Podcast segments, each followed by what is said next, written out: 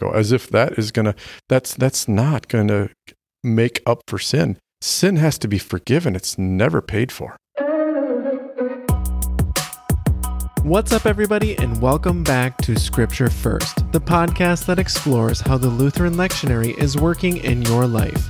I'm your host, Mason Van Essen. This week, Adam Keery and I are joined by Luther House of Studies co-director, Doctor Chris Krogan, to talk about Jesus cleansing the temple. In this week's passage, we see commerce happening all around the temple.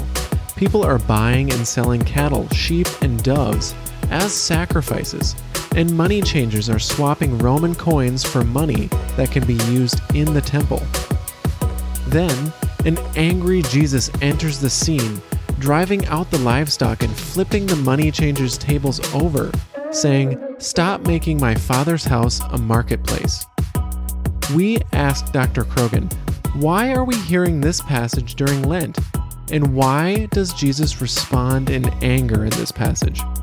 Doctor Krogan teaches us that people have always tried to get rid of their sins, both in this passage during Jesus' time, when Martin Luther was alive, and today. The key, as you'll hear him teach on, is that sin can never be paid for. It's forgiven. Doctor Krogan also teaches us that it's common to read this text as if Jesus was a revolutionary, speaking truth to power, and bringing in the changing of the establishment by flipping the tables and driving the money changers out. He explains that this is not what's happening in this text, and illustrates what Jesus is doing for us instead. I'm glad we get to share this great conversation with Doctor Krogan with you this week. Let's get to it. Here's John chapter two, verses thirteen through twenty-two. The Passover of the Jews was near, and Jesus went up to Jerusalem. In the temple he found people selling cattle, sheep, and doves, and the money changers seated at their tables. Making a whip of cords, he drove all of them out of the temple, both the sheep and the cattle. He also poured out the coins of the money changers and overturned their tables. He told those who were selling the doves, "Take these things out of here. Stop making my Father's house a marketplace." His disciples remembered that it was written, "Zeal for your house will consume me." The Jews then said to him, "What sign can you show us for doing this?" Jesus answered them, "Destroy this temple, and in three days I will raise it up." The Jews then said, "This temple has been under construction for forty-six years, and you will raise it up in three days?" But he was speaking of the temple of his body. After he was raised from the dead, his disciples remembered that he had said this, and they believed the scripture and the word that Jesus had spoken. And now, on to this week's conversation.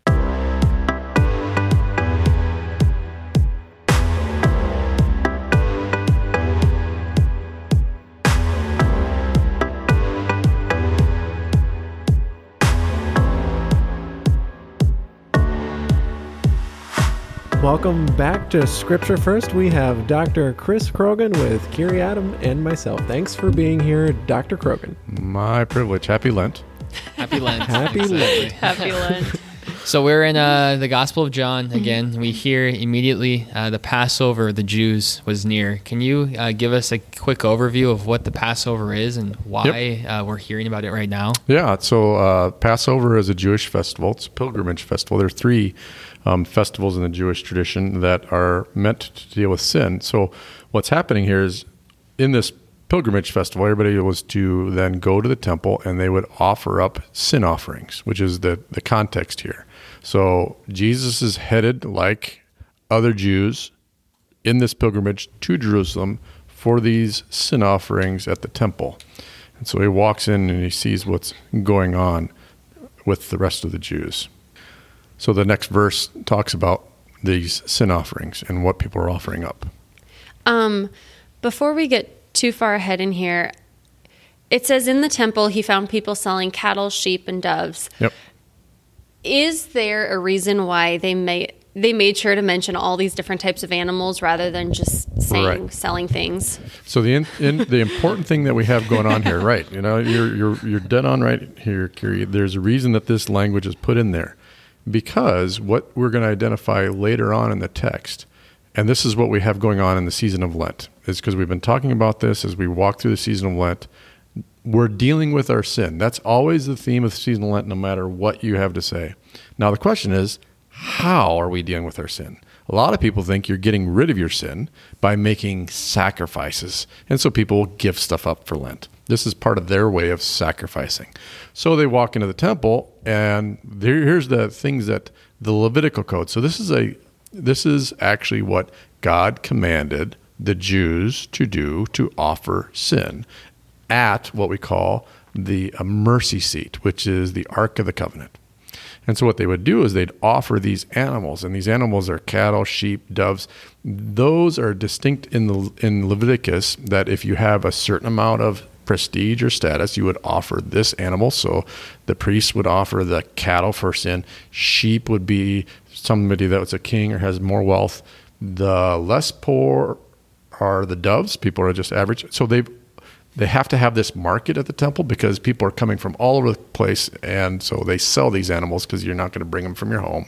So they have these for sale right there to make a sacrifice, and then you have money changers. Why the money changers? Because one of the things you don't want to do is idolatry in the temple. So outside the temple, people give their Roman coins which have faces on them. And if you walked in with a face that said Caesar is God into the temple, you've got a problem. Mm-hmm. So they have to change this money out. So there's there's a lot of commerce going on, but it's also a shady commerce. Mm-hmm. How many Roman coins do I get for a good non-idolatry coin? These are the kind of things that are going on. And so the, the, the idea here is you're getting rid of your sin through a sacrifice is what was happening in the temple. And, and Jesus isn't happy with this. I was going to say, this sounds like a, like it's very strategic, everything. Yes. And I feel like when we read verses, and that's one thing that I've actually grown to really appreciate about learning from you and Sarah and Paulson, mm-hmm. is the history and the context. Because when we read this, we don't think anything of the way that selling and trading happened back then, or the, even coins, like the significance of coins and all of this stuff. And I feel like understanding that helps to understand this text a lot more. Yep. Because otherwise it's like, why is this a gospel reading? Mm-hmm. Or at least that first part, it's like, why is that included in here? Like, it just seems like extra that doesn't need to be included. Right. And and Jesus obviously is, as we're going to see here, is not real happy with this stuff. Yeah, he's upset. I mean, he he makes a whip of cords. He drove all of them out of the temple. It's there's the humorous aspect of it. And so he drives out both the sheep and the cattle. And then later on, he says, it's just about the doves. Yeah. Take those out. Yeah, take those out. So take those can, out of the cage. His, they're going to be here for a while if we let them out of the cage, right? Yeah, yep. You can almost picture this where he's, he's everything else is out, calculate, but the doves are still. Doves are still there. Calculate, better not drive them out. We'll, we'll walk them out, please. Yeah. Keep them in the cage. So a lot of people, uh, Doctor Krogan, will read this text and will uh, think that Jesus is a revolutionary. Right. Or he's come to to uh, upheave the social order, or right. to give one to the authorities. Yeah, like speak truth to power. I, I, I guarantee you there'll be some congregations where a pastor will say, this is Jesus speaking truth to power. The the old the old uh, religious governance, they they've, they hold the upper hand, and Jesus is turning over this. Yeah, mm-hmm. This is a problem. This is not what's happening here. What what Jesus is doing is he's getting rid of actually that power play in the law. Mm-hmm. Well, and I know I've heard it personally because I had to read this text in college. Mm. I've heard um, people think that this is actually where Jesus sins, oh. too, because he... he overturns the tables and he gets mad and he starts showing anger and rage. And so I know that some people Th- actually take it to mean that and bring this sinful nature into Jesus here, mm-hmm. too. Well, and, and and this is part of what they, they misinterpret the word zeal, which is which is going to be later on. We're going to, zeal for your house will consume me. This is a psalm uh, that is being quoted here. But they think, oh, Jesus has like a, a passionate rage and he shouldn't have done that, or or there's some kind of jealousy that's going on here. But that's actually not what's going on either. Jesus is very upset because his uh, his mission as well as God's name has been misunderstood by all of this commerce exchange that you're going to pay. Because what a lot of people think is that when you make a sacrifice, then God has to actually fulfill, or you're going to pay for your sin. That is to say, you do a little bit of this and God will then make up for it. And that's exactly what was happening in the Levitical code that people were interpreting, is that this mercy seat is, okay, if we just do these amounts for our sin, we aren't going to have to worry about the judgment in the last day. It's like the indulgence. This is what Luther ran into when he was talking about the ninety-five Theses. It's the same thing that's happened here in the temple. Mm-hmm. That, and I think that's like really important to dwell on just a little bit, that it not only was happening in Jesus' time, but it's happened throughout history. Yeah. It's not only a modern thing, it was happening at Jesus' time, and it happened during Martin Luther's time. This is something right. that's happening well, at all times. I mean, it's yeah, it's it's almost as if uh, we are in bondage to sin, and this is how we believe the world works in some way. Absolutely, because people think that they can somehow make up for sinning against someone. This is what this is why it's a, a bit of a tricky thing to sit there and talk about reparations in this day and age. Because reparations, as if you there'd be enough money mm-hmm. to make up for a wrong, or that you put a little um, signatory underneath your your email or whatever, saying, "Well, we know that we live on the land of somebody, we occupy somebody else's land from a long time ago." As if that is gonna that's that's not gonna make up for sin. Sin has to be forgiven. It's never paid for. Mm-hmm. Yeah, yeah, it's never paid for. It's never paid for by buying uh, a dove. It's not paid for by paying indulgences yeah. uh, to have your sins forgiven, and it's not paid for by you giving up Instagram for, for Lent. Exactly, right. Yep, this is not going to make up for what you've done. So uh, he's mad. I mean, he's you can kind of sense the anger. You can sense, I mean, not just sense, but you can hear it. And so he says, take these things out of here. Stop making my Father's house a marketplace. Yep. And so Jesus's anger, you know, there's two things going on. So when this is why the truth to power, they think, oh, we're throwing over the overthrowing the economy. You know, it's kind of maybe the GameStop revolution, right? We're going to get, get rid of the people that were making money or whatever. All right, that's a different story. but but you know, it's, it's as if we've got some you know insurrection going on here with Jesus, and he's he's kind of really kind of getting nasty, rebelling. That's not what's happening. But what Jesus, there's two offenses Jesus is upset with. First of all, yes, he is upset with that. People are trying to profit off of a religious law, you know, so that they're saying he's, he does recognize there's corruption here in the temple, that, you know, the amount of coins you get for a dove or the kind of coins you get, and that that is the first offense that Jesus is upset with. So yes, truly, marketplace. But there's an even greater offense. So the marketplace, this is like um, thou shalt not steal. So Jesus is upset about the breaking of the seventh commandment here. This is basically what's going on in the marketplace. But actually, the greater offense is they've broken the first commandment. And what they've broken the first commandment is they think God is can be bought off. That is to say, you can do um, get God's goodwill by doing something in the law. And so God's name is associated with the law, as opposed to what God said, associate my name with a promise of mercy. But how is that breaking the first commandment? Because you've you you mistaken God's name as for Moses or the lawgiver, as opposed to God's name as promised mercy in Christ. And so Jesus is walking in and he's saying, don't think of God that you're going to pay off God, but it's a mercy seat, not a paid off seat. See, there's a difference between having mercy, which means you don't pay anything, because you don't deserve mercy, you don't earn mercy, or paying. So if you, you go to a judge and you pay the fine, well, then, then you get out. But if you go to the judge and he says, you're forgiven, no fine. Mm-hmm. That's the difference between mercy and payment.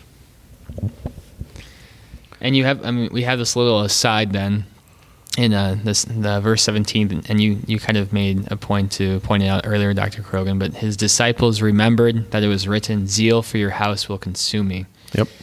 Uh, first off, what does it mean for the disciples to remember this? Why is that there? Yeah, so there's two places in, in this text you see remembered. You see it here in verse seventeen, and then you see it a little bit later in verse twenty-two.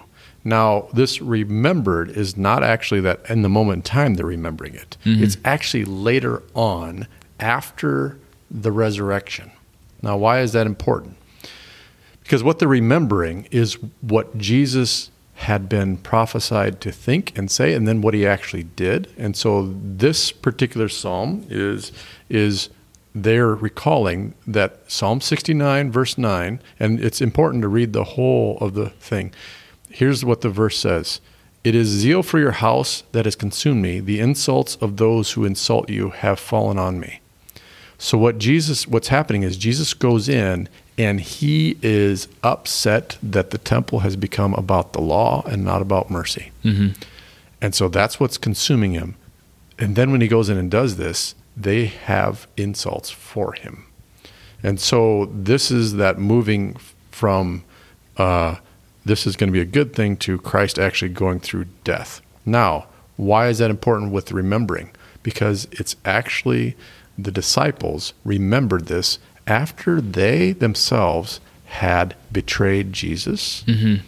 and had his sin on their hands. He dies on the cross. And so specifically in Gospel of John, which is what we're in right now, they're in the upper room and they're afraid. And they think, uh-oh, the way the world works is it's you get what you deserve. Mm-hmm. You're, and so they're afraid of the Jews. And then Jesus shows up, and the very first reaction is, uh-oh, the other shoe's going to drop. Jesus is going to get even.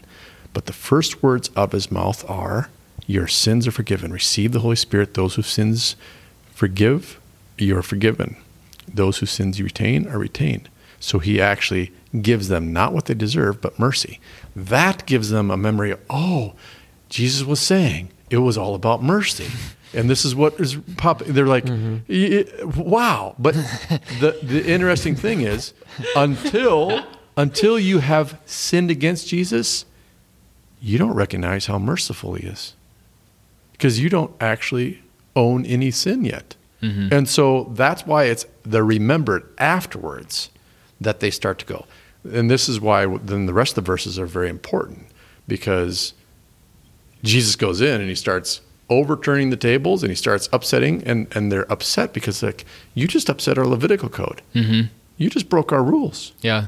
What what sign can you show us for doing this? I yeah. mean, where is your authority that would uh, allow right. you to do this? How did how did you become better than Moses? Yeah, is essentially what they're asking because the, the, these are the these are the priests and they're, they're of the house of Aaron, the Le- Levite priests. And they're like, who gave you this position to come in and start t- overturning mm-hmm. our rules and order and stuff like that? What sign do you have? Where did you get this authority? And so then Jesus gives them, destroy this temple, and in three days I will raise it up. And so the disciples are going, oh, you mean the temple was his body? This is, again, them remembering that Jesus had actually said, because what's flipped now is the temple, which is the mercy seat, all right? Jesus is now the mercy seat. This is what we see in Romans is mm-hmm. Jesus has become the mercy seat, and he's the one.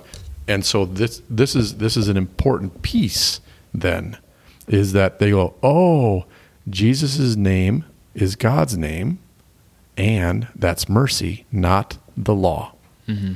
Okay, so at this point when the Jews speak to him, they know that they're speaking to Jesus. Or do they think that it's no, just they, a just disciple or just a crazy person? A guy or... who's trying to speak truth to power. It's a guy okay. with a whip. He's yeah. walking around. He, yeah. what, and, and, and, and he'd come in on that big, you know, so he'd, he'd been, you know, Palm Sunday. So mm-hmm. they'd been saying, oh, look, the Messiah, the King of the Jews, he's coming. And like, who, who elected you king? You, you're, you're not king. Mm-hmm. You're, you're actually... I think it's important to think about that remembering mm-hmm. is something that happens externally to you. Yes. Like you can't remember without an external prompt. And that's what's happening to the disciples is yes. that the Holy Spirit externally helps mm. them now remember yep. what was written, what exactly. was written here. And that Jesus says that destroy this temple and in three days I will raise it up. It's not like they... They were they were clueless when he originally them. says it. Mm-hmm. So in this time, they're still clueless. So this, again, this recollection of remember is something that they remembered later on, not in this moment in this text. Mm. So they remember this is exactly what Jesus was saying and what happened, but they remembered it basically after Jesus was raised from the dead. And you're right. They received the Holy Spirit and all of a sudden, oh, everything Jesus was saying is about mercy, not about law. In this moment in time, they're still thinking like the like the Levite, Le, Levite the priests. Mason, mm-hmm. you taught me something. I hadn't thought about that. Yeah, it's like you don't I, remember. It's true. Like if you, unless, you don't like, remember your grandparents unless you see a, a photo of them, yeah. or, or you're like reminded of something. Or you smell or a sight, exactly. Yeah. Yep. Kind of like uh, is it's it an is it trust that you said? Yep. External. That's something that comes doesn't from the outside. Yeah. Yep. Huh. That's the same with preaching. It's uh, exactly. You're not going to yeah. just come up with preaching from yourself. You need an external voice external to yep. actually voice land it ear. On you. Right. This is why Jesus commands us, do this often in remembrance of me in the Lord's Supper. So that you go, oh yeah, it was about him forgiving my sin. Beautiful. Yeah. Yeah, and it seems, um, at least in this uh, th- this twenty-first verse and nineteenth verse, that this is kind of where the, I mean, what happens before is important, but this yes. seems to be the pivot. Yep. That if you were to just uh, read before and then you would, uh, you might think Jesus was speaking truth to power, or that right. this was then the work of the church just to uh, go after religious authorities. I'll but just the, read it quick. Jesus answered them, destroy this temple and in three days I will raise it up. Verse twenty-one, but he was speaking of the temple of his body. Mm-hmm. So this is the creme de la creme. This is, which is why it's not the truth to power, because if that were the case, then the law would remain, and God's name would be one law against another. Yes. And okay. so that's why it's not a Jesus is being a rebel with a cause. Yeah. Because that would be just law. So they're, the Levites are like, wait a second, our election was in Moses, in the law. Mm-hmm. But Jesus is saying the exact opposite. And this is what, what he actually happened when John said, look, the Lamb of God. So this is where it goes back to where John one and, and the, the John the Baptist is pointing at Jesus. And he's saying, there's the Lamb of God who's going to take away the sin of the world. How is he going to take away the sin of the world? Not coming in and speaking truth to power, but actually changing your perception of who God really is. Hmm. And the way he changes your perception is he actually takes your sin from you, takes it on, owns your sin, dies because of your sin, consequence of sin is death again, and then forgives you for killing him. Mm-hmm. That's how he takes away the sin. That's why John is saying, Lamb of God who takes away the sin of the world.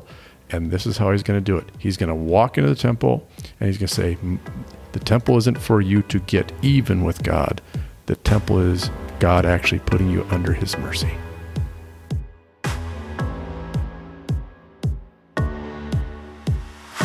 And on that note, we've reached the end of this week's episode, my friends. Thank you to Doctor Chris Krogan for teaching us how Jesus is going to take away our sin. Not by speaking truth to power, but by changing your perspective of who God really is. God is mercy. He takes your sins from you. He died because of your sin. He then forgives you for killing him. Like Doctor Krogan said in this week's conversation, until you've sinned against Jesus, you don't recognize how merciful he actually is. Thankfully, we have a merciful God.